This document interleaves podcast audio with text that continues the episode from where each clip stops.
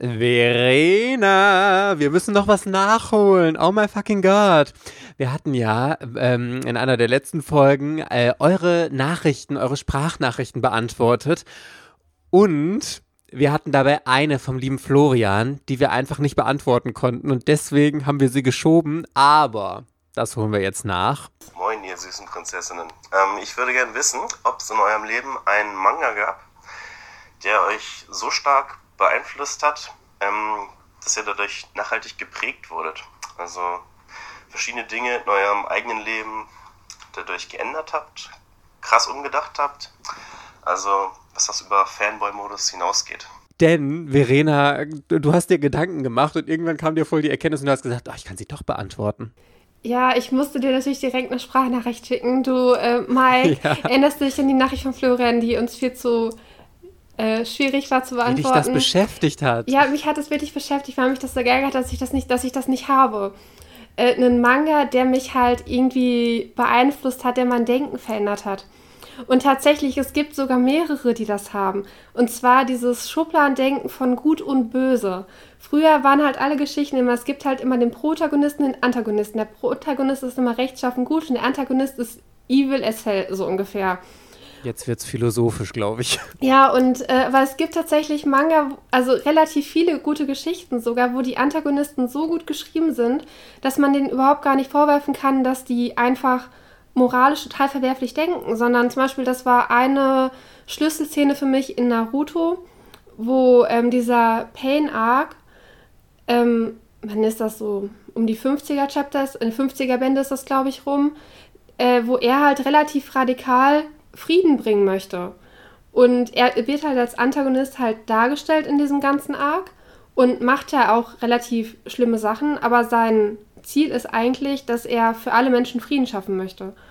Und es gibt halt so viele gute. Das erinnert mich ein bisschen an Death Note von, von Light, der ja die perfekte Welt da erschaffen möchte und dabei eigentlich voll die falschen Wege geht. Ist, ist aber auch ein gutes Beispiel, weil Light hat ja seine eigenen Regeln. Er bringt ja nur Leute um, die sowieso den Tod verdient haben weil sie verurteilte Mörder zum Beispiel sind. Oder weil er sie beim irgendeinem Verbrechen überführt hat und sich sicher ist, dass, die, dass der halt ein Mörder ist. Und Obwohl man da jetzt wieder ganz vorsichtig sein muss mit der Formulierung, der hat den Tod verdient. In seinen Augen in hatten die Leute Augen, den Tod ja. verdient. Ja, Entschuldigung, ich bin nicht für die Todesstrafe. Just saying. ähm, aber also, ist, zum Beispiel Griffiths aus Berserk ist auch so ein Charakter wenn man, wenn man sich halt überlegt, wie die erste Nacht der Finsternis zustande gekommen ist, dann kann man nicht so richtig sagen, dass das. Ähm, also man kann Obwohl Griffiths der schon total gestört ist, einfach trotzdem, muss man sagen. Also, weil der will ja wirklich nur auf seine äh, alles, der macht ja alles nur zum Eigennutzen da. Also, ja, aber Griffiths, aber ich verstehe, worauf Griffiths, du hinaus willst. Griffiths wollte sterben, als bevor die Nacht der, ähm, die erste Nacht halt losging. Er hat sich versucht umzubringen in diesem See. Und Griffiths hatte ja auch vorher bei den Falken, der hatte ja auch im Prinzip seine Träume von einer besseren Welt. Der hat sich für andere aufgeopfert, der hat, glaube ich, sich prostituiert, um für seine Kumpanen Ausrüstung zu kaufen. Der hat damals Casca beschützt und sie irgendwie aufgenommen, als sie von ihrem, weiß nicht, wurde die von ihrem Vater verkauft oder so, gegen Geld. Und dann hat er sie ja, glaube ich, gerettet, dass sie nicht vergewaltigt wird. Ähm, also es sind ist die richtig guten Antagonisten, die sind nicht so einfach geschrieben, dass die halt einfach nur da sind, um Böses zu tun. So wie. Nicht so wie im Märchen, wo immer nur gut und böse ist, keine Dazwischensequenzen, sondern wirklich Shades of Grey, dass es äh, auch genau. grau gibt und nicht nur schwarz und weiß. Ne? Richtig, und das ist mir bei erst durch Mangel lesen so richtig bewusst geworden. Dieses, und ich ärgere mich halt immer noch, wenn ich Geschichten erzähle und ich sag dann, wenn, verwende dann so Wörter wie gut und böse, schwarz und weiß und äh, der Held und der Antagonist, das hört sich halt immer so an, als würde ich noch so in die Märchenschublade denken. Die, die böse Hexe zum Beispiel, das ist ja auch, die, die sind halt einfach, die Stiefmutter von Schneewittchen ist einfach böse. Richtig? Ja. Die hat Absolut. keine edlen Motive, die ist einfach selbstsüchtig. Im Märchen. Im Märchen, die ist einfach selbstsüchtig und böse. Und das kommt in Manga, wenn die, wenn die so geschrieben sind, die Antagonisten, ist die Geschichte automatisch deutlich schlechter. Und solche Geschichten sind auch normal nicht erfolgreich und werden auch irgendwie überhaupt nicht gefeiert. Ja, und jetzt können wir behaupten, Manga hat dich so geprägt, dass du dich selbst dadurch verbessert hast. Mein Gott, welch schöne Botschaft. Herzlich willkommen bei Otaku, dem Manga- und Anime-Podcast. Yeah! Mit Verena und der Princess of Hohle Fritten, Mike. Hello, hello, hello, Buddy Peoples. Mike und Verena sind wieder back. Hallo. Wir haben heute eine Folge, für die ihr uns hassen werdet, wie der Titel ja schon verraten hat. Und zwar möchten wir euch heute richtig tolle Mangas empfehlen, wie wir es ja immer machen. Aber dieses Mal sind das leider Serien, die alle irgendeinen fiesen Haken haben, sei es, dass sie ganz schlimm vergriffen sind und nicht mehr erhältlich, dass sie ewig lang sind oder was auch immer. Es gibt verschiedene Gründe, weswegen ihr uns da hassen könnt, weil das Ende so schlimm ist dann doch auf einmal. Aber wir haben auf jeden Fall richtig tolle Serien, die trotzdem lesenswert sind, von denen wahrscheinlich nur sehr, sehr wenige irgendwas kaufen werden. Aber dann habt ihr zumindest schon mal davon gehört. Okay, Verena, du darfst anfangen heute. Was hast du uns für eine Serie zuerst okay. mitgebracht? Also ich habe auch, glaube ich, tatsächlich schon ein paar Mal drüber geredet und zwar habe ich Nana rausgesucht. Weil ich bin halt irgendwie zu der Überlegung, also zu dem Fazit gelangt, Nana ist wirklich, auch wenn die Reihe so vergriffen ist, die ist das Geld halt einfach wert. Und es ist, man fühlt sich nicht schlecht, wenn man jetzt wirklich seine 150, 200 Euro für die Reihe ausgibt, was halt relativ viel ist. Aber sie ist halt einfach so unfassbar gut. Also es kommt eigentlich kein Shoujo, der etwas ernstere Themen behandelt, an Nana ran. Und auch. Man muss um einmal da kurz einzuhacken, dazu sagen, nicht nur das Vergriffene ist die einzige Scheiße in der Sache. Wenn ihr Nana kauft, dieser Manga ist niemals abgeschlossen worden und es gibt einfach kein Ende. Ihr werdet mittendrin einfach so stehen gelassen. Das ist genauso noch eine schlimme Scheiße an der Sache.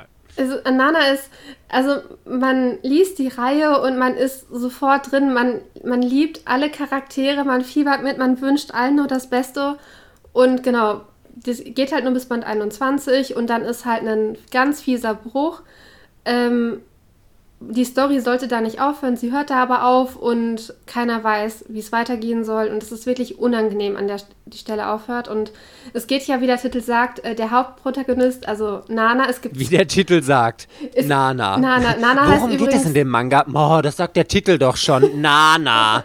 Ah, aber jetzt ach, kommt der Nana, Pass auf. toll. Oh, beautiful. So good to hear that, Verena. Es gibt zwei Ja, Mensch, dann brauchst du eigentlich ja gar nichts darüber erzählen, worum es geht. Es geht, es geht um Nana. Nana. Ach Mensch, dieser ja. Titel, das war so eine Phrase, die ich aus Versehen gesagt habe. Ich habe gar nicht drüber nachgedacht.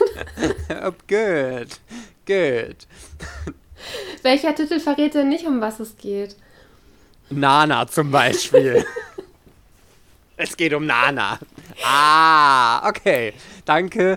Vielen Dank für diese ausführliche Vorstellung. Ich stelle euch jetzt Darren Shan vor. Es geht um Darren Shan. Nein, erzähl erst weiter, Nana. Ach Mann.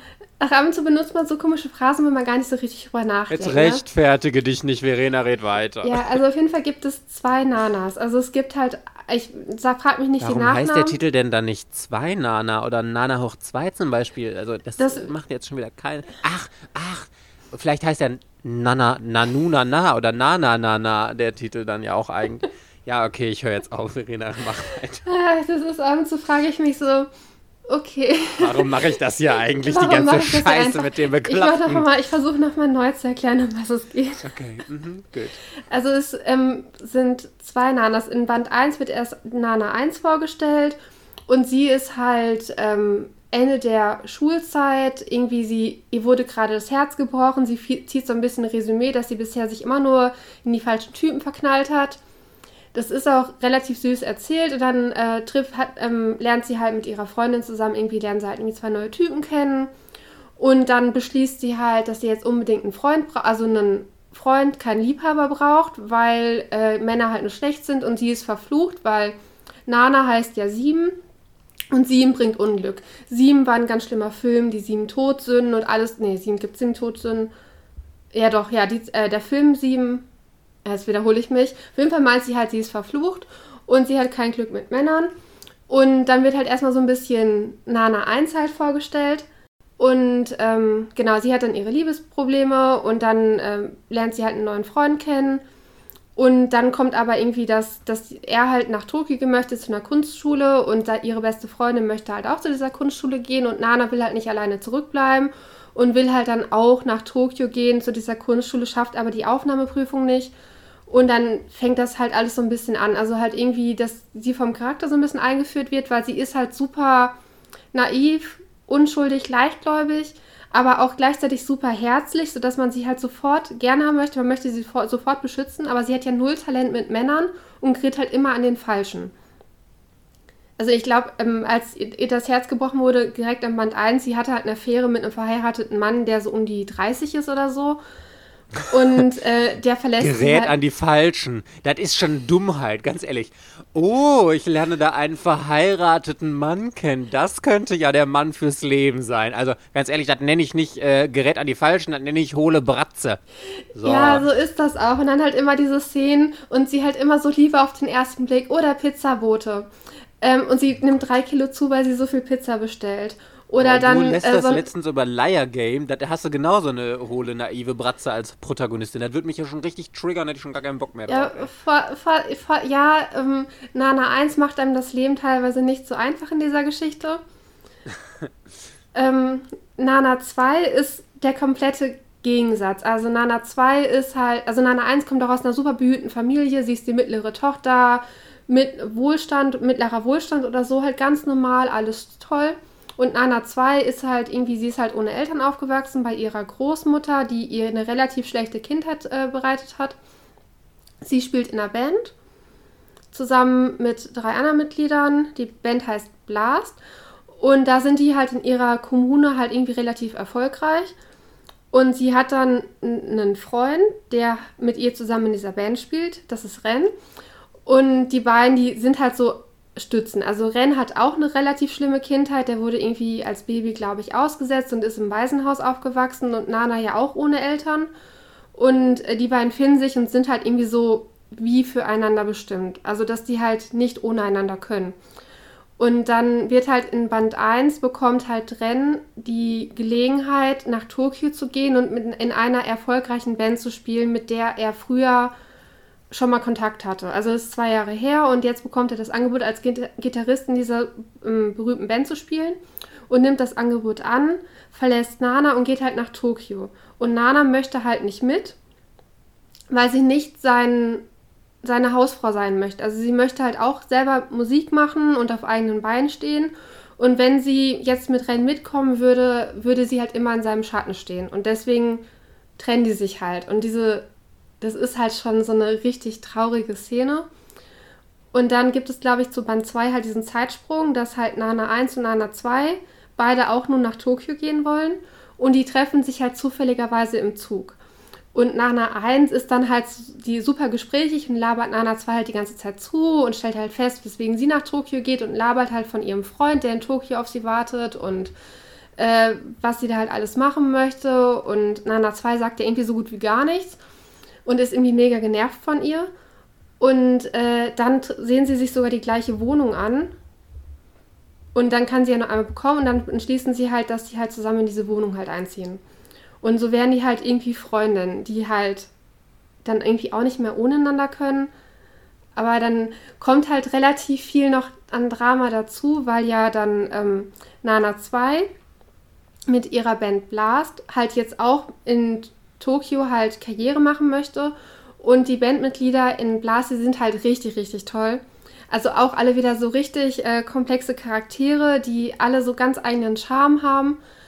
Ähm, die Band von Ren, Tempest. Trem, Trem, ach Gott, das ist ein kompliziert. Ich habe den Namen falsch gesagt. Entschuldige, ich mache ihn im Kommentar, mache ich ihn richtig. Auf jeden Fall ist seine Band halt auch, da sind halt auch richtig, richtig tolle Charaktere drin. Und irgendwie werden die halt untereinander noch so vernetzt, was ich halt jetzt nicht so genauer erklären möchte. Aber es ist halt, es liest sich so gut und es hat alles an, ähm, wie nennt man das so? Es gibt ja diese amerikanischen Serien. Und Nana mhm. ist besser als jede Serie, die als Zielgruppe junge Frauen hat, finde ich. Also die schlägt halt wirklich alles. Es ist top dafür, dass es äh, also das, Mangel weswegen ist. du die Serie so gut findest, ist eigentlich, dass sie einen viel tiefgründigeren äh, Hintergrund hat und wirklich authentische Charaktere, die so nachvollziehbar sind und viel äh, Drama da drin und so im Vergleich zum Beispiel so Serien wie Skip Beat, die ein bisschen Comedy-lastiger sind. Ja. Habe ich das richtig zusammengefasst? Richtig. Also es gibt auch lustige Szenen in Nana natürlich. Ja. Aber es ist, du liest es halt und du willst halt immer wissen, wie es weitergeht. Und das hat immer so einen dramatischen Unterton, dass man halt sich die ganze Zeit Sorgen in dieser Geschichte macht. Wie geht das aus? Warum wirkt das alles wieder so melancholisch? Und es gibt auch teilweise so komische Seiten, schon relativ früh, die so nach Rückblende klingen. Als würde es halt irgendwie in Zukunft etwas kein Happy End sein oder so. Es ist, es ist immer wieder so eine gedrückte Stimmung und die machen sich halt alle das Leben so schwer und du fieberst halt richtig mit, aber du kannst diese Charaktere nicht doof finden, weil sie, weil du denkst zum Beispiel, Nana 1 handelt total na, äh, naiv. Also okay, Nana 1 ist noch das Problem. Die, da könnte, das kann ich mir vorstellen, dass man sie halt wirklich nichts toll findet für einige Aktionen, die sie halt macht. Aber alle anderen Charaktere und ich liebe die äh, aus den beiden Bands zum Beispiel. Ich finde die, ich finde die alle so toll. Und es ist, es ist so viel Text, du hast so viel, was halt in dieser Geschichte erzählt wird. Das fühlt sich nicht an, als äh, selbst in Band 1 ist schon so viel passiert, dass ich finde, dass auch wenn man jetzt, weiß nicht, 10 Euro pro Band bezahlt und dann käme ja auf 200 Euro, ein Band ist die 10 Euro eigentlich wert. Also in gutem Zustand, nicht in so einem Schrottzustand, aber in, guten, in sehr gutem Zustand äh, kann man auch wird man für seine 10 Euro wirklich pro Band jetzt äh, sehr gut unterhalten. Ist das ein realistischer Preis, 200 Euro für alle Bände? Wenn du richtig Glück hast, kriegst du die für 100. Ach krass. Aber ich würde als obere Grenze würde ich 200 sagen. Darüber ist Wucher. Gibt es 20 oder 21 Bände? 21. Ah, okay. Aber wenn, du, wenn man die für 100 sieht einem, und die sehen halt gut aus, finde ich, kann man die für 100 auf jeden Fall gut kaufen. Das, da macht man nichts mit falsch und man kann die auch für 100 ohne Probleme weiterverkaufen. Nana ist, ne, ist ein All-Time-Favorite, der ist immer gefragt. Also der ist auch bei My Animalist und so, der ist bei Chocho-Titel, irgendwie ist der auf Platz 1 oder 2 oder 3, auf jeden Fall. Irgendwie ist nur Jona noch ziemlich weit oben. Ich weiß gar nicht, irgendwie Jona, Pack der Yokai und Nana, glaube ich, sind irgendwie, glaube ich, die Top 3. Es, ist, es läuft ja, lief halt bei Egmont. Egmont hatte wirklich Top-Manga-Geschmack. Also, ja. Früher. Nein, ist ja, Egmont hat ja auch tolle Serien. Heutzutage kann man ja überhaupt nichts gegen sagen.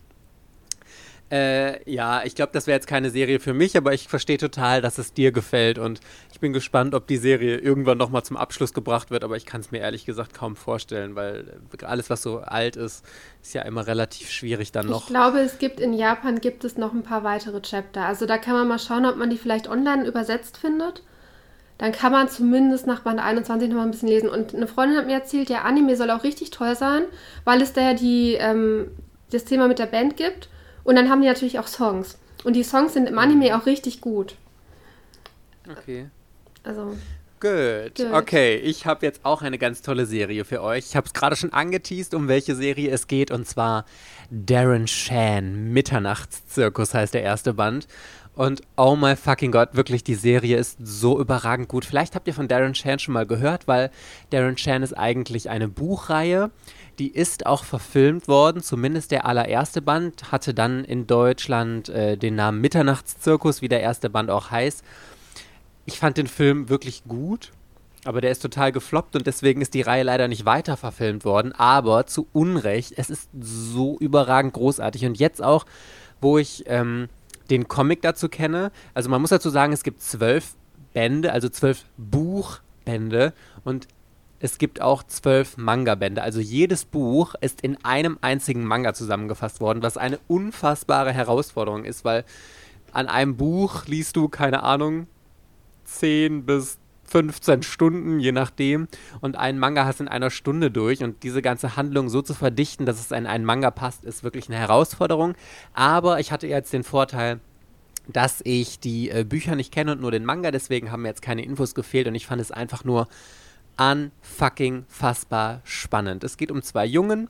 Der eine heißt eben Darren Shan und sein bester Freund Äh, die beiden haben äh, jeweils eine Leidenschaft. Darren Shan liebt Spinnen und der Freund von ihm steht total auf alles, was mit Horror, Grusel, Werwölfen, Vampiren und sonst was zu tun hat.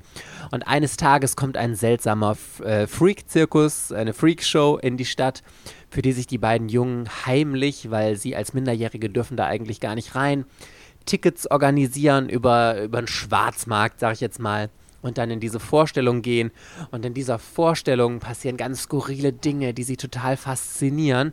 Und unter anderem tritt ein Mann auf, der gleich beide Bedürfnisse für beide Jungen befriedigt.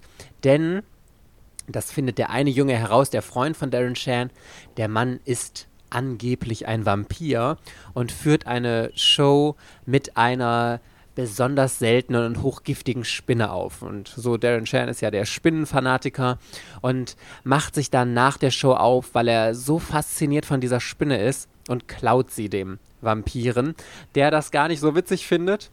Und als die Spinne dann äh, den Freund von Darren Shan beißt, muss Darren Shan zurück zu dem Zirkus gehen und zu dem Vampir und da klein beizugeben und zu sagen, bitte, bitte, bitte, ich brauche das Gegenmittel, rette meinen Freund, äh, damit er nicht stirbt. Und der Vampir sagt, ja, kann ich machen. Du hast aber ziemliche Scheiße hier gebaut und ich knüpfe das an Bedingungen, damit du ähm, das Gegengift bekommst. Und zwar erwarte ich, dass du mein Assistent wirst, also der Assistent von einem Vampir und mir bei allem zur Seite stehst, was so ansteht. Ja, und er willigt ein, um das Gegenmittel zu bekommen rettet seinen Freund und muss danach seinen eigenen Tod vortäuschen, da man als äh, Assistent eines Vampirs deutlich langsamer altert als normale Menschen. Und deswegen kann er natürlich nicht mehr bei seiner Familie bleiben, da er jetzt auch mit dem Vampir um die Welt ziehen muss. Und ähm, ja, der Freund findet das dann aber relativ schnell heraus, dass da irgendwas mit der Beerdigung und dem Tod nicht stimmt und findet auch heraus, dass Darren ähm, jetzt der Assistent eines Vampirs ist und ist super neidisch, weil er wäre das gerne geworden. Und so entbrennt ein Hass zwischen den beiden, also der von dem Freund von Darren Shan ausgeht und der macht sich auf die Jagd nach den beiden.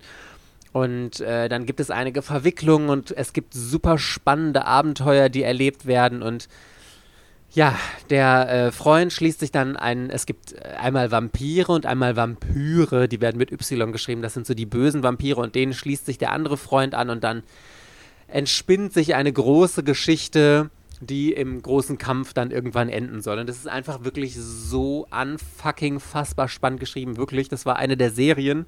Ich habe die dank Verena jetzt komplett bekommen und ich habe die innerhalb von ein paar Tagen komplett durchgesuchtet. Ich konnte das nicht zur Seite legen.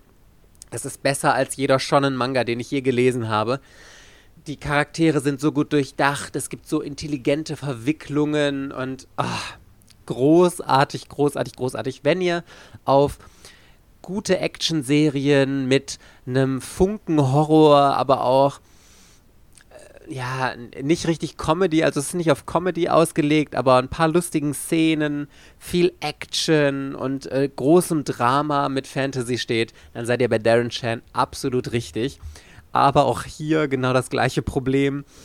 Die Serie ist leider äh, total vergriffen, ist bei Tokyo Pop rausgekommen, ich glaube 2006 oder so.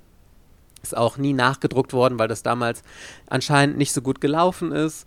Ja, und die ersten, ich würde mal sagen, die ersten sechs Bände bekommt man relativ problemlos äh, auf allen möglichen Plattformen, wenn er bei Rebuy, Medimobs oder gebraucht bei Amazon, Ebay oder Kleiderzeigen, keine Ahnung, guckt, dann findet ihr die. Äh, und das ist vielleicht gut, wenn ihr jetzt sagt, boah, das ist was für mich, dann holt euch erstmal zumindest ein bis zwei Bände davon, keine Ahnung, dann zahlt ihr halt drei bis vier Euro dafür und könnt mal reinschnuppern und dann, wenn es euch wirklich gefällt, könnt ihr euch auf die Suche nach den restlichen Bänden machen. Aber wirklich, das war eines meiner absoluten Highlights. Und jetzt kommen wir leider zu noch einem Punkt, der, äh, der, der es zu einer fiesen Empfehlung macht, außer dass die Serie vergriffen ist. Und zwar das Ende. Keine Spoiler hier von mir natürlich, aber wirklich, ich fand das Ende ganz, ganz furchtbar schlimm. Und ich habe am Ende gedacht, nee, nee so ein Ende hat die Serie einfach nicht verdient. Und da habe ich, weil Verena hatte die Serie auch gelesen und Verena habe ich dann hinterher eine Sprachnachricht geschickt und gesagt, Verena, bitte sag mir, dass du das Ende genauso schlimm fandest wie ich. Also es ist jetzt nicht, dass man sagt, boah, das Ende macht die komplette Geschichte kaputt oder so, aber während der ganzen Geschichte wünschst du dir so sehr, dass dieses eine Ende passiert, was ich jetzt nicht sagen werde, um euch alle nicht zu spoilern. Und dann kommt was total anderes. Wirklich auf der einen Seite ist es cool, weil du damit wirklich gar nicht gerechnet hast. Auf der anderen Seite ist es aber auch so, du denkst, hä? Nee, was, das ist jetzt das Ende? So ein Scheiß. Oder Verena, bitte bestätige mir, mich, das Ende ist einfach genauso. nur. Also ich habe die Reihe angefangen zu lesen und ich konnte nicht aufhören. Die war so unfassbar gut. Ich habe die auch, also innerhalb von zwei, drei Tagen habe ich die am Stück gelesen und ich habe nichts anderes mehr lesen wollen, bis ich Darren Chen beendet hatte. Und ich habe das Ende nicht kommen sehen. Ich habe auch mir die ganze Zeit gewünscht, so, ah, wie können die das jetzt noch retten? Und ah, das könnte vielleicht so und so ausgehen. Und dann war am Ende etwas, was ich überhaupt nicht vorhergesehen habe. Und es war halt eine Art von Ende, von der ich einfach kein Fan bin. So, ja. ja. Also vielleicht gefällt es dem einen oder anderen, aber ähm, wir wollen nicht spoilern. Vielleicht, ich, ich bin übrigens total motiviert, jetzt noch die Bücher zu lesen, beziehungsweise ich bin nicht so der Buchleser, wenn Bücher, so diese ausführlichen, dann höre ich gerne und ich muss jetzt mal bei Audible oder keine Ahnung wo gucken, ob man die Hörbücher hören kann, weil ich finde die Story an sich so großartig und glaube, wenn ich jetzt, nachdem ich die Mangas kenne, nochmal mir die Hörbücher anhöre, dass lässt dich ja nochmal viel, viel tiefer in diese Welt eintauchen und nochmal viel detailliertere Informationen zu allem bekommen. Und da werden sicherlich auch ganz viele Szenen drin sein, die es jetzt nicht in den Manga geschafft haben, weil es so verkürzt werden musste. Und vielleicht werden dann nochmal manche Handlungsstränge ähm, aufgegriffen und weitergeführt, als es jetzt im Manga der Fall war. Da bin ich super gespannt drauf. Aber was man sagen muss, es ist eine großartige Serie, die leider zu Unrecht anscheinend relativ schlecht gelaufen ist, da es keine Neuauflage gab und die hinteren Bände sind, wie ich es jetzt vermuten würde, weil sie halt so krass vergriffen sind, in nur noch sehr, sehr kleiner Auflage gedruckt worden. Aber ähm, Verena kann das ja immer besser einschätzen als ich. Es kommt immer mal wieder doch ein Angebot, in dem man alle zwölf Bände bekommt, oder? Ja, also bei Darren Chan ist halt das Problem, es gibt halt wirklich super wenig Angebote und super selten. Aber wenn es welche gibt, sind die bisher nie so krass überteuert gewesen. Also man hat, ich habe noch nie, ein An also ich habe die Angebote, die waren halt dann immer unter Neupreis. Und das ist ja dann eigentlich gut, wenn man so für 50, Ach, echt? 60. Ich habe die noch nie gesehen, dass da jemand 120 oder mehr für haben wollte. Das, ich hoffe jetzt, dass das jetzt nicht so viele ausnutzen, die den Podcast hören und denken, oh, deren Schan, ich verkaufe meine mal für 160 jetzt so hier, wenn die das so im Podcast beschweren. Aber also die ich halt bisher gesehen habe, ist halt wirklich in einer Hand abzählbar, die Angebote, die ich bisher in zwei Jahren gefunden habe. Aber. Mega. Ja, das, das ist das einzige Problem. Und wirklich gebraucht findest du die halt, also die letzten Bände findest du gebraucht fast nie. Und selbst wenn, es verkauft die Leute, die die Reihe komplett haben, man ist doch dumm, wenn man nur Band 6 bis 12 oder so einzeln verkauft. 1 bis 5 wirst du dann nicht mehr los. Also, ja. oder halt für 10 Euro vielleicht noch. Aber das, weil ja das Problem halt ist, dass alle wissen, okay, wenn ich nur 1 bis 5 habe, nutzt mir das halt nichts.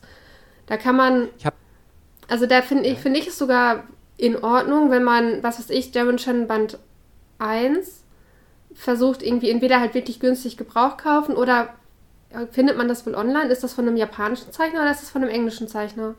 Nee, ist von einem japanischen Zeichner. Weil dann müsste es das doch auch auf den üblichen verwerflichen Scan-Seiten geben. Dann testet man halt an, ja, okay, ich finde ich finde den Zeichenstil gut. Ich, mich, mich hat mehr Band äh,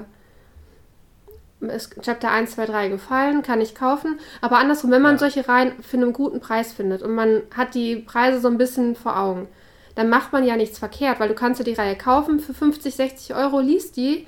Wenn sie dir nicht gefällt, verkaufst du sie halt wieder für das gleiche Geld. Ja, da ist, ähm, die meisten Reihen sind ja, ähm, wenn die vergriffen sind, dann haben die ja eigentlich immer so eine, so, ein, so eine bestimmte Preisspanne, in der die halt immer gehandelt werden. Ich weiß gar nicht, ob es die Serie im Englischen gibt, weil das wäre ja sonst auch noch eine Alternative. Muss ich gleich selber mal nachschauen. Aber wenn, dann gibt es ähm, die halt bei Tokyopop und Tokyopop US ist ähm, schwieriger als Egmont vergriffene reinzukriegen. Ja? Ja, also ja, wirklich. Ist die Frage, ob es vergriffen ist, ne? Bei Tokyopop ist, doch, ist doch pleite gegangen. Von denen gibt es doch ah, die ja, ganzen stimmt. alten Reihen gar nicht mehr. Und alles, was bei denen damals erschienen ist, die guten Reihen wie Great Teacher Onizuka oder Ian, It's an Endless World, die sind auf Englisch noch viel schlimmer vergriffen als bei uns. Ach krass. Ja, das, ich habe übrigens auch noch eine ganz witzige Geschichte zu Darren Shan. Und zwar hatte ich das ja in meiner Story total angepriesen und schon äh, von geschwärmt. Und daraufhin hat mir eine ähm, Freundin von mir geschrieben und meinte, oh mein Gott, Darren Shan, wie cool ist das denn? Ich habe alle Bücher gelesen, ich habe das so geliebt. Das ist so eine großartige Serie. Und äh, die Rike hat eigentlich gar nichts mit Mangas zu tun. Und sie hat danach nämlich äh, sich auch Darren Shan Mangas gekauft, weil sie gesagt hat, alleine weil du jetzt so vorgestellt hast, das ist Darren Shan, ich liebe Darren Shan, das ist meine Chance, jetzt mal in dieses Medium reinzuschnuppern und äh, zu gucken, was du da sonst immer so liest. Und ich fand das voll süß. Ich glaube, sie hat nur die ersten drei oder vier Bände oder so irgendwie gekauft.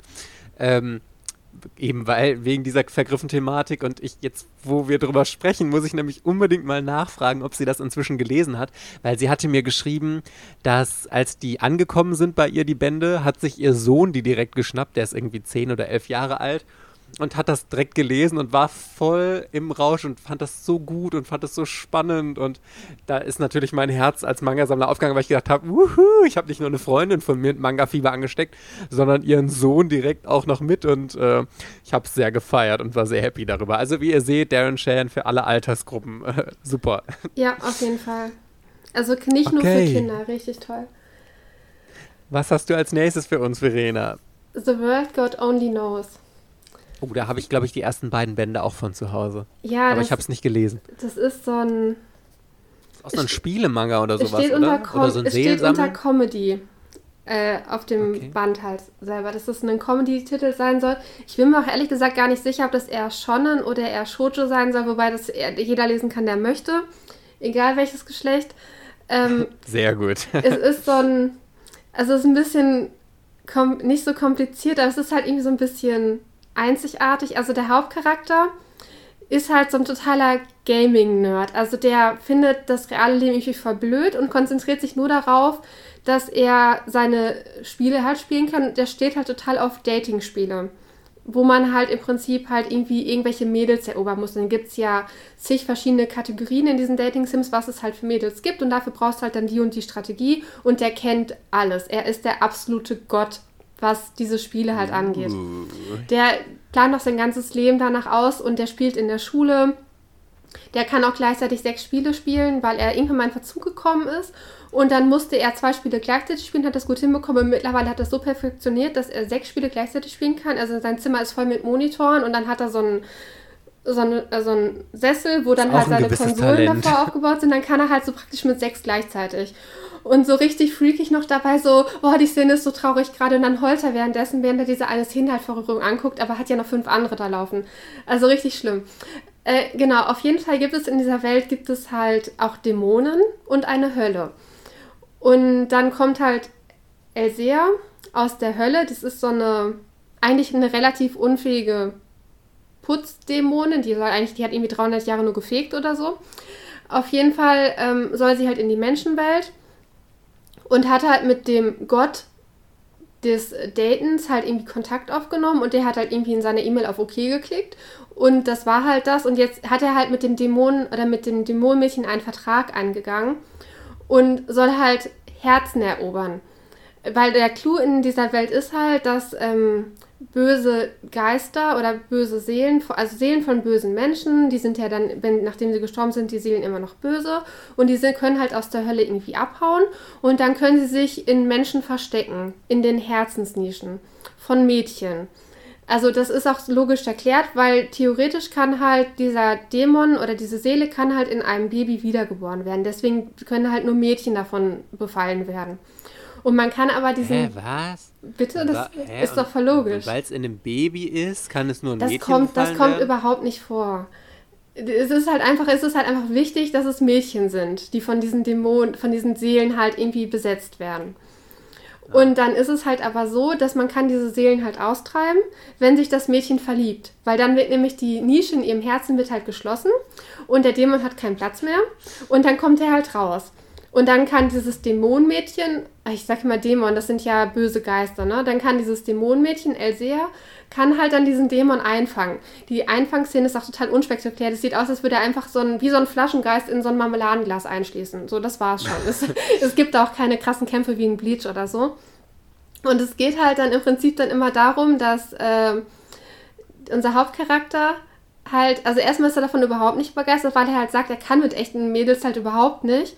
Äh, er ist halt nur in Dating-Sims gut und das war so ein Missverständnis. Ne? Aber jetzt halt, haben sie halt den Vertrag geschlossen und sie verlieren halt ihren Kopf, wenn sie das halt jetzt nicht machen, so ungefähr. Also hat er halt keine andere Wahl und muss halt dann mit Elsea halt praktisch ähm, zusammen diese Dämonen jagen und Mädchen halt in sich verliebt machen. Und dann ist es halt aber jedes Mal, er betrachtet halt jedes Event wie ein Spiel. Das ist halt, oh, das ist der und der Typ. Und äh, ich glaube, das erste ist so eine Sportlerin. Und dann, äh, und dann verletzt sie sich irgendwie und er so ausgezeichnet. das, ist, das läuft genau nach Plan. Ähm, und dann hat er halt irgendwie was erkannt und äh, kommt dann mit ihr ins Gespräch und irgendwie versucht er sie anzufeuern und macht halt diese ganzen Items, die halt in diesen Sims halt Spielen halt irgendwie total normal sind. Und äh, dann geht das halt so von Band zu Band. Irgendwie ist moment, am Anfang ist es, glaube ich, so pro Band zwei bis drei Mädchen, in die er sich halt, die sich in ihn verlieben müssen. Es ist aber kein Harem, ist das Gute, weil nachdem sie ich sich. Ich gerade sagen, das nee, klingt nee, total nach Harem. Nein, nein, nachdem sie sich in ihn verliebt haben, ähm, verlieren die die Erinnerung daran, wenn dieser Geist ausgetrieben wurde. Und dann wundern sie sich halt noch, dass sie auf einmal mit Nerdbrille, also die nennen ihn halt immer Nerdbrille, dass sie mit Nerdbrille sprechen, werden dann halt kurz rot, aber sie haben halt jegliche Erinnerung dann daran verloren, dass die mal mit ihm mehr zu tun hatten und ihn sogar geküsst haben. Also es ist kein Harem. Und ähm, Elsea gibt sich dann halt irgendwann als Schwester aus. Also sie zieht dann halt, kommt halt einfach zu ihm nach Hause, sagt, hey, ich bin das uneheliche Kind von äh, deinem Mann. das ist richtig geil. Der ist halt irgendwie weg, auf Arbeitsreise oder so, hat dann da so einen gefälschten Brief von ihm und zieht dann halt bei ihr ein. So, oder bei ähm, seiner Mutter und ihm halt. Und bringt da halt dann noch so übliches Chaos rein. Und sie hat kleine Brüste ist es kein. Um Gottes Willen, sie hat kleine Brüste. Richtig. Also der ist halt komplett nicht so typisch wie die ganzen jetzt. Die, jetzt, die haben ja alle große Brüste und es wäre auch sofort eine Haremsgeschichte geworden, dass äh, er dann am Ende, dass sich alle Schulmädchen in ihn verlieben, aber sie finden ihn halt danach alle wieder scheiße und nennen ihn alle wieder Nerdbrille und vergessen alles. Und Elsea hat halt ganz kleine Brüste. Und die ist halt total süß und unschuldig halt eigentlich. Und sie ist auch ein totaler Chaot. Also sie kann halt wirklich fast nichts. Also sie ist auch total treu. Also ich finde Elsea ziemlich putzig und Nerdbrille finde ich halt auch ziemlich cool. Und seine ganzen Charakterzüge, ich habe mich immer so, wenn ich Games gegen Manga tausche, ich habe mich voll in ihm wiedererkannt. So dieses, ähm, er hat Schulferien, plant, dass er in den Schulferien, keine Ahnung, 100 Spiele spielen muss. Und es ist Donnerstag, ich muss in den Shop, ich muss neue Spiele kaufen. Bei mir auch so Anfang des Monats, ich muss neue, neue Manga kaufen. Äh, Urlaub heißt, äh, ich kann rund um die Manga lesen, so ungefähr. Ne? Das, da habe ich mich so wiedererkannt. Und ähm, ich, ich mag seine Art, wie er halt denkt in dem Manga. Also, dass er das alles so analytisch macht und alles so auf diese Dating-Spiele bezieht und dann immer, okay, das ist jetzt genau nach Plan und dann ist es halt nicht so Flirt 0815. Aber gleichzeitig werden halt total viele Klischees halt bearbeitet. Also dann gibt es, das zweite Mädel im Band 1 ist halt so eine, so eine reiche, unnahbare und dann sofort, ah, das ist der und der Typ. Sie trägt Pferdeschwanz, hat blonde Haare und sie trägt Absätze, weil sie irgendwie klein ist. Und, und wusste er dann sofort Bescheid. Und dann ähm, war halt auch wieder, wie er sie halt praktisch erobert hat, war halt auch wieder mega putzig. Und dann, ach so, Elsea kann noch zaubern. Die hat halt so eine Stola und damit kann die irgendwie Outfits und Gegenstände erschaffen.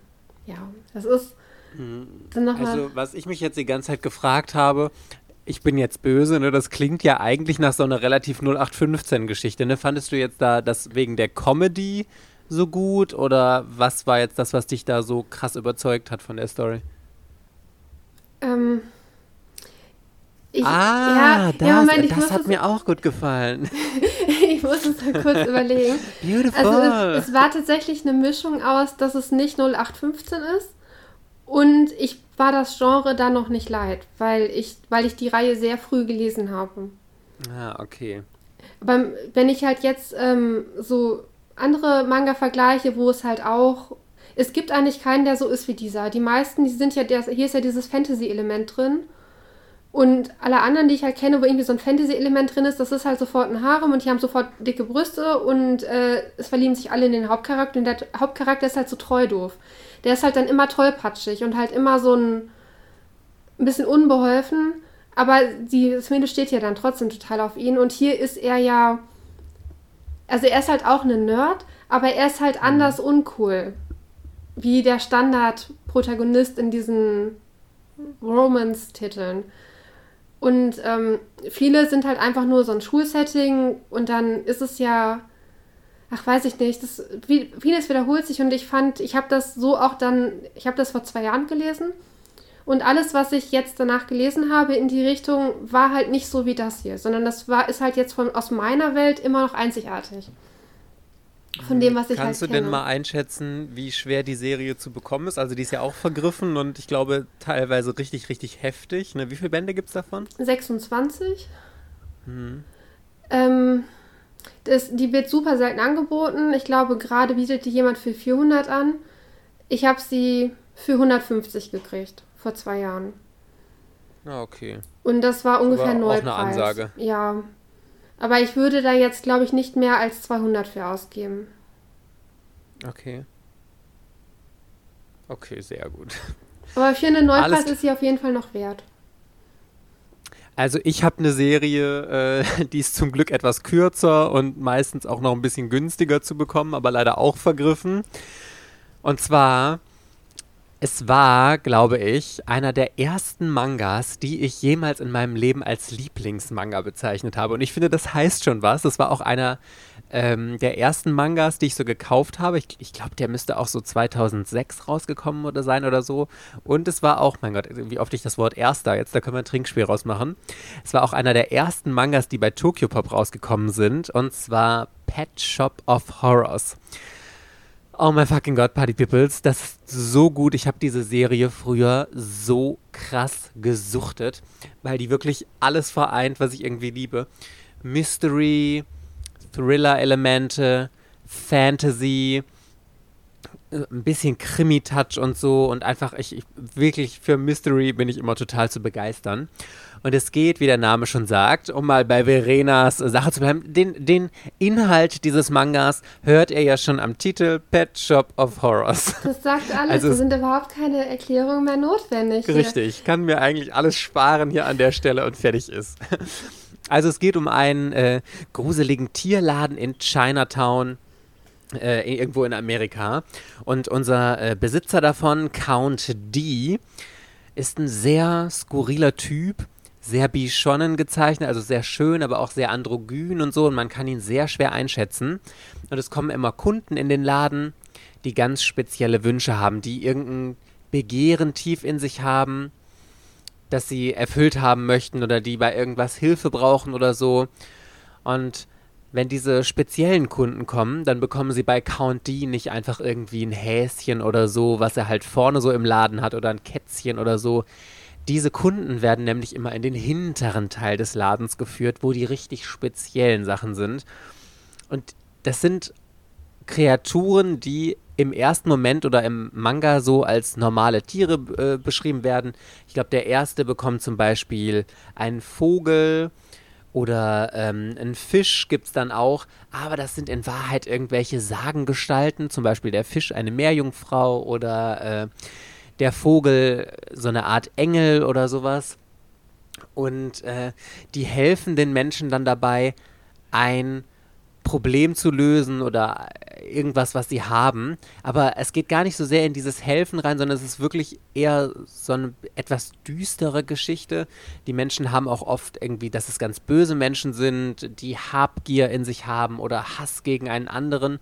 Und die allermeisten Geschichten enden eigentlich mit dem Tod der Protagonisten, die in den Laden gekommen sind. Und dann gibt es nämlich diesen Officer, der diese ganzen Fälle äh, immer bearbeiten muss in Chinatown.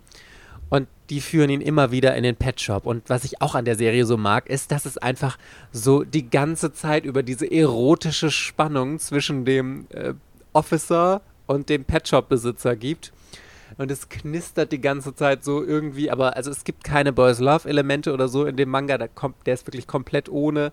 Es ist einfach nur die ganze Zeit diese, diese Spannung zwischen den beiden und ich glaube vor allem, also diese Geschichte vereint einfach alles, was ich liebe. Die diese Spannung zwischen den Hauptcharakteren, die sich durch die ganze Story und durch die ganzen Bände zieht, aber auch ich mag teilweise äh, gerade in diesem Format dieses episodische, dass es immer einzelne abgeschlossene Geschichten und so gibt, die so toll sind und das ist so ein bisschen ähnlich der Manga, der erinnert mich, ich hatte euch ja mal in einer der letzten Folgen Ska empfohlen, äh, wo auch in einzelnen Geschichten so Fantasy, Mystery-mäßig äh, kurze Stories erzählt wurden. Und so ein bisschen episodisch, nur ein bisschen länger, ist auch Pet Shop of Horrors. Großartig, großartig, großartig. In zehn Bänden ist die Serie abgeschlossen. Es gibt noch eine Nachfolgeserie, die heißt Shin Pet Shop of Horrors. Ist in Deutschland leider nicht erschienen, aber gibt es auf Englisch. Also falls ihr euch sagt, hier Pet Shop of Horrors, ich habe da jetzt mal reingelesen, hat mir gefallen, könnt ihr euch die noch auf Englisch holen. Ich weiß aber gar nicht, ob die da nicht auch vergriffen ist. Ich Toki glaube, die ist im Pop Englischen vergriffen. auch vergriffen. Englische Manga von Tokipop kannst knicken. Also wirklich. Oh no. Also ja, die okay, dann alten vergesst halt, die die Empfehlung. bis äh, Tokipop US halt irgendwie mal pleite gewesen ist. Da ist alles Obwohl- entweder abgebrochen, nicht beendet oder total vergriffen. Also Aber genau darum geht es ja heute in der Folge. Ja. Wir haben hier Empfehlungen, für die ihr uns wer, hassen möchte, werdet. wer Pet Also, Shop of Horrors auf Englisch äh, den, die Fortsetzung haben möchte, der wird noch mehr Struggle haben als alles andere hier, die anderen als Sachen. Pet Shop of. Horrors zu bekommen, ja. Aber die lohnen sich wirklich weg. Also ich, das ist eine der besten Serien und ich lese die auch immer wieder gerne. Ich habe die, ich glaube, letztes oder vorletztes Jahr das letzte Mal gerereadet. Es, ich liebe den Zeichenstil. Der ist ein bisschen speziell, also man muss den mögen. Der ist aber sehr malerisch, also der geht schon so richtig ins Künstlerische. Das ist alles super detailliert gezeichnet. Die Charaktere sind sehr hübsch gezeichnet, sehr spezielle Augen und sehr düster alles gemacht. Ach, ich, ich liebe diese Serie wirklich abgöttisch und ich muss mir irgendwann, ich habe Shin Shop of Horrors ähm, online gelesen irgendwann mal. Also zumindest den ersten Band, glaube ich. Und ich möchte die Serie unbedingt noch im Regal stehen haben, weil sie wirklich, wirklich richtig, richtig toll ist. Aber ähm, den kriegt ihr auch noch relativ gut. Ich glaube, das ist von den Serien, die wir heute empfohlen haben, auf Deutsch noch eine, die relativ gut zu bekommen ist. Also Verena kennt sich da vielleicht wieder besser aus, als aber ich glaube, also ist- zumindest ja. zum Neupreis kriegt man sie eigentlich. Man, braucht- muss vielleicht ein bisschen warten. Man braucht viel Geduld. Aber wenn sie mal angeboten wird, ist, ich glaube, das teuerste, was ich bisher gesehen habe, waren 100 Euro für die komplette Reihe. Und die hat Ja. gewartet, bis sie die für 100 Euro verkauft hat. Also das war, ging nicht sofort weg. Aber die ich wurde auch sie, schon, ich- äh, weil sie wird auch mal für 50, 40, 30 angeboten, Ja. aber es ist halt super, super selten. Ja. Genau, und ich habe sie damals, glaube ich, zum Neupreis gekauft. Also, ähm, als ich sie mir jetzt nochmal geholt habe, als ich wieder angefangen habe zu sammeln, ich habe 65 bezahlt. Also, ich finde, bis Neupreis ist auch vollkommen in Ordnung zu bezahlen. 100 würde ich jetzt äh, euch nicht raten, aber wie gesagt, wenn ihr Geduld habt, dann findet ihr die Serie irgendwann und ich kann sie jedem nur wärmstens ans Herz legen, auf der auf die genannten Genres steht. Was ich bei Okay, den, Verena. ähm, also noch ein Argument zu, ähm, die alten Ja. Tokipop-Manga, die Mhm. haben die Qualität von denen von heute. Also man merkt denen nicht an, dass die von 2005 sind, wenn die halbwegs Ja, in einem halbwegs gepflegten Zustand sind. Ich finde, die ganz alten Manga von Egmont oder Carlsen zum Beispiel, die haben halt noch so irgendwie dickeres Papier. Und dann wirkt halt irgendwie der Druck nicht so kontrastreich, weil das Papier auch irgendwie schon so eine dunklere Farbe hat. Ich finde, Mhm. die, ich bin immer wieder überrascht, wenn ich so einen älteren Tokipop-Manga in der Hand habe, der von 2005 oder so ist. Ich sehe da kaum, wenn der in einem gepflegten Zustand ist, ich sehe, also nicht vergilbt, ich sehe da keinen Unterschied von der Qualität zu einem Tokipop-Manga von 2017, 18. Ja, voll. Absolut. Und der, den ich hier jetzt auch vorliegen habe, der ist nicht vergilbt, sieht noch aus wie neu. Also ich hätte den, hätte ich den so im Laden gesehen, hätte ich den für einen Neupreis gekauft, weil ich gedacht hätte, yo, der ist komplett neuwertig. Also da kannst du echt nichts gegen sagen. Ja. Und das ist halt bei den Okay. alten Egmont und Tokipop, nee, Egmont und Carlsenrein ist das halt nicht. Oder noch schlimmer Panini. Ich finde, Panini haben die alten Bände so eine ganz furchtbare Qualität teilweise. Ja. Helsing war schrecklich von der Quali her. Oder, Ja. ja. Obwohl das sehr dickes Papier immer ist, was Panini früher hatte. Nur irgendwie war die Qualität da nicht so ganz. Da bei den Helsing-Bänden, da war der Druck total verwischt. Das war so, als hätten die die Seiten bewegt und die Farbe war noch nicht ganz trocken. Das, also als hätten die halt abgefärbt, so, ne, nachdem das Buch zusammen fertig war. Ganz komisch. Na egal, auf jeden Fall, ich habe noch eine. Soll ich noch den nächsten machen? ja, bitte. Ich habe noch eine Reihe von Egmont, also Wertanlage alte Egmont-Mangas hier, ne? ähm, und die, das ist auch die teuerste Reihe. Ich bin mir auch gar nicht sicher, wie teuer die gerade ist. Ich habe Vagabond ausgesucht. uh.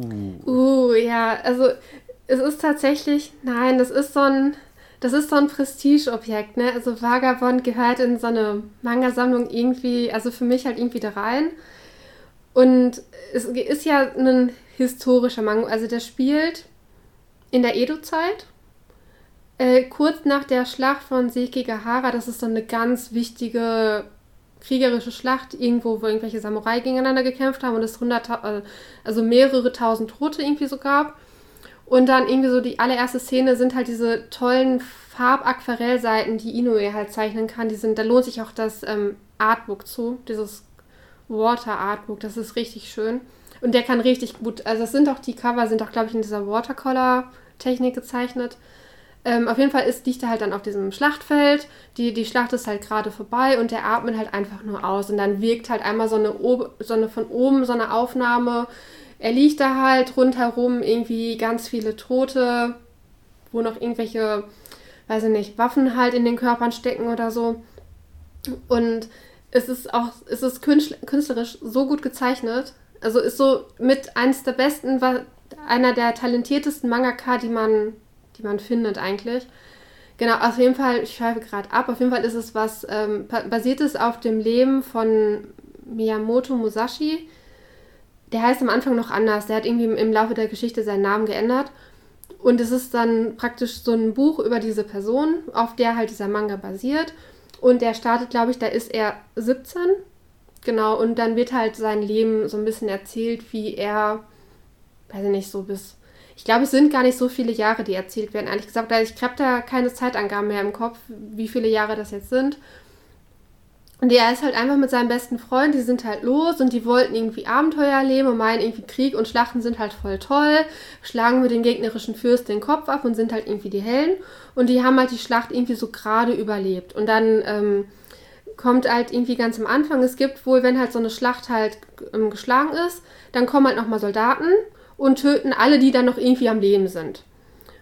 Äh, das hat irgendwie so einen speziellen Namen und dann sind die beiden gehören ja irgendwie mit dazu und die können dann irgendwie nur relativ knapp halt irgendwie entkommen, dass die nicht praktisch dann noch nachträglich getötet werden. Das ist irgendwie was, ähm, also wenn du halt auf dem Schlachtfeld liegst und nicht richtig getötet wurdest, dann ist es irgendwie nicht richtig, dann äh, bist du so ein Verlierer, dann muss halt noch richtig getötet werden. Das finde ich schon total krass halt, ne? dass die nicht einfach rumgehen und die Leute verarzten, sondern dass die dir noch alle abmuchsen, die halt da so ähm, ein bisschen die halt verletzt sind, aber sich jetzt nicht mehr bewegen können.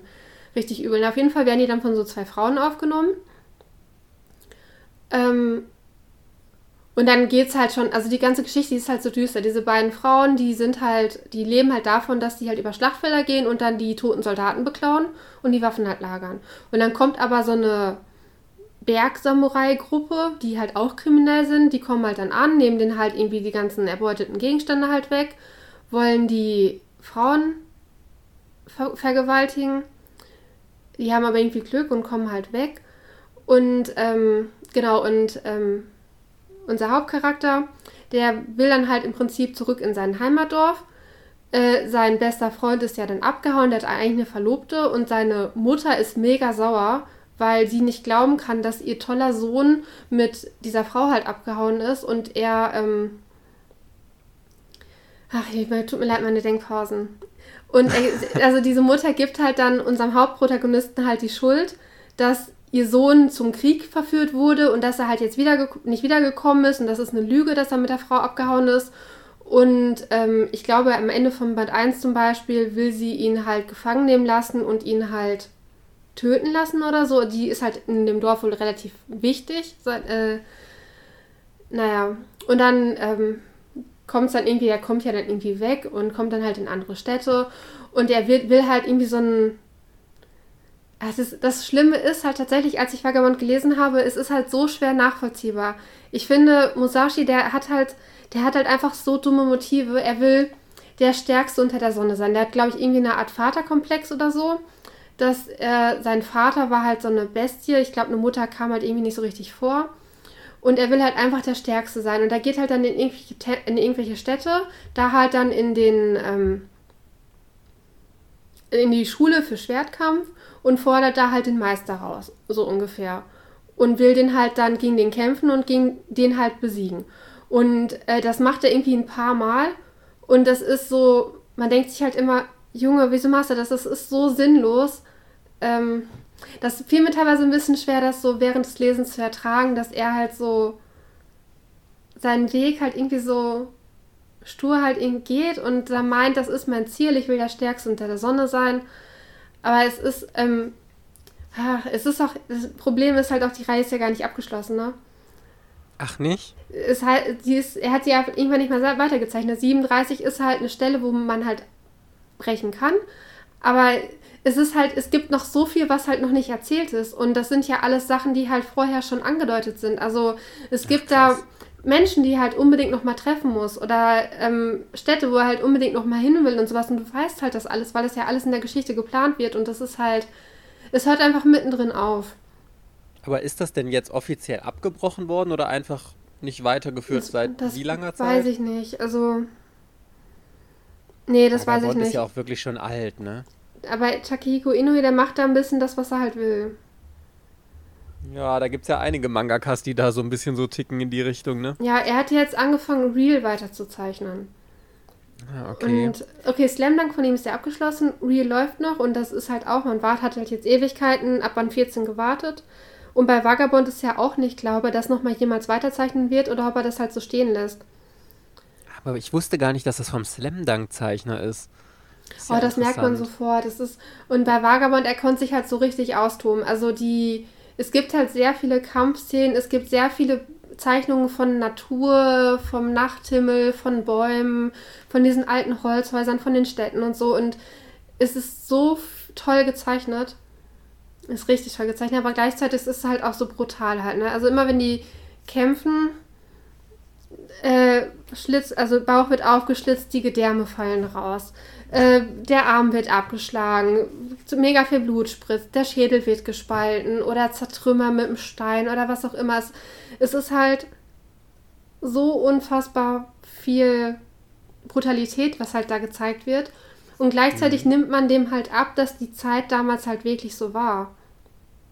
Also, Aber ich glaube, das ist auch wirklich so ein richtig krasser Manga-Klassiker, der super bekannt ist. Es ist interessant, weil es von Slam Dunk ist, weil Slam Dunk ist ja genauso so ein mega bekannter Klassiker. In Deutschland jetzt also nicht so beliebt, weil ist die ich glaube, Slam Dunk ist nie in Deutschland erschienen oder, ab, oder kurz abgebrochen Nach acht Bänden bei, bei Panini abgebrochen.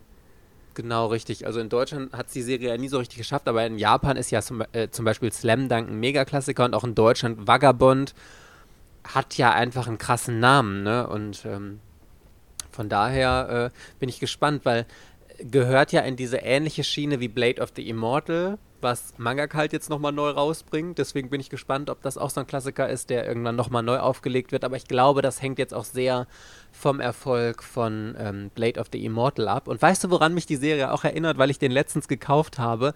Afro Samurai. Also so vom, wie du das beschrieben hast, von diesem düsteren und äh, diesen tollen Zeichnungen und sowas. Also ich habe Afro Samurai nur den ersten Band gekauft und durchgeblättert, aber noch nicht richtig gelesen. Aber das erinnerte mich jetzt von der Beschreibung daran. Ja, Afro Samurai ist so eine Manga, der wird mir empfohlen. Das ist irgendwie auch total die Luxusausgabe von Carlsen, oder? Irgendwie ein Hardcover mit einem Top-Preis-Leistungsverhältnis und ich muss das und irgendwann mal kaufen, wenn ich sehe bei eBay und ich denke, Afro Samurai jetzt beide Bände so sofort kaufen. Der das Preis Coole stimmt. bei Afro Samurai ist, das habe ich noch nie in einem Manga gesehen.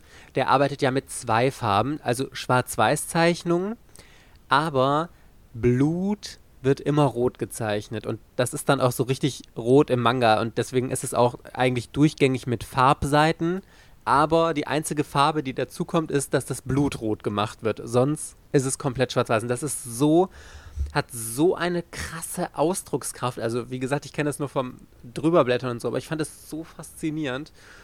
Und ähm, ich bin so gespannt. Ich muss das unbedingt mal lesen. Ich habe leider nur den ersten Band. Den gab es mal bei mir hier im Comic-Shop. Habe ich den Gebrauch gefunden für 5 Euro, was echt ein richtig guter Preis ist. Ich glaube, der Neupreis war 10, meine ich. Und die Serie ist ja auch vergriffen und gerade den zweiten Band, der ist relativ schwer zu bekommen, aber ich werde auf jeden Fall erstmal in den ersten reinlesen und dann entscheiden, ob ich mir den zweiten noch hole oder ob ich den wieder verkaufe, aber es sieht super interessant aus und es ist ja auch so ein krasser Klassiker. Ich, mir sagt die Story überhaupt nichts. Ich habe das ich habe das jetzt ein, zwei Mal gehört, dann hat man mir erzählt, dass du den wohl gekauft hast und Ich, ich habe überhaupt keine Ahnung, was es geht. Ich habe nur, dass es gut sein soll und dass der von Carlsen in der richtigen Luxusversion rausgekommen ist halt, ne? Ich nehme mir mal vor, den zu lesen und dann kann ich hier im Podcast den mal als Manga der Woche oder in so einer Empfehlungsfolge irgendwie vorstellen. Ja, das war cool. Okay, Party Peoples, wir haben euch jetzt mit fünf wundervollen Empfehlungen hier äh, stehen lassen, von denen ihr jetzt überlegen müsst, ob ihr sie euch kaufen wollt, weil immer einige Haken da dran sind. Aber wir hoffen, euch hat die Folge vielleicht Spaß gemacht. Vielleicht habt ihr die ein oder andere Serie davon äh, auch bei euch im Regal. Und wenn ihr richtig gute Empfehlungen habt, die in dieselbe Kategorie fallen, super schwer zu bekommen, aber trotzdem Ja, eine ja. mega Serie. Das ist einfach nur Flexen. Das ist eine Flex-Folge. genau. Schreibt uns gerne oder kommentiert es bei Verenas Instagram-Post darunter, da würden wir uns sehr freuen. Und wir freuen uns genauso, wenn wir euch dann nächste Woche Donnerstag in der nächsten Otaku-Folge wiederhören. Bis Ciao. dann. Tschüss.